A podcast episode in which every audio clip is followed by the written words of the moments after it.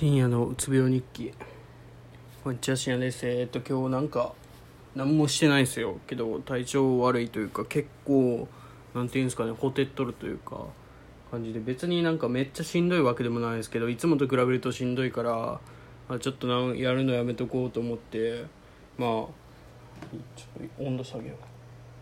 うぼーっとアニメばっか見てたんですけどまあやばいなとは思ってるんですけど勉強しないと。まあでも体調このままこの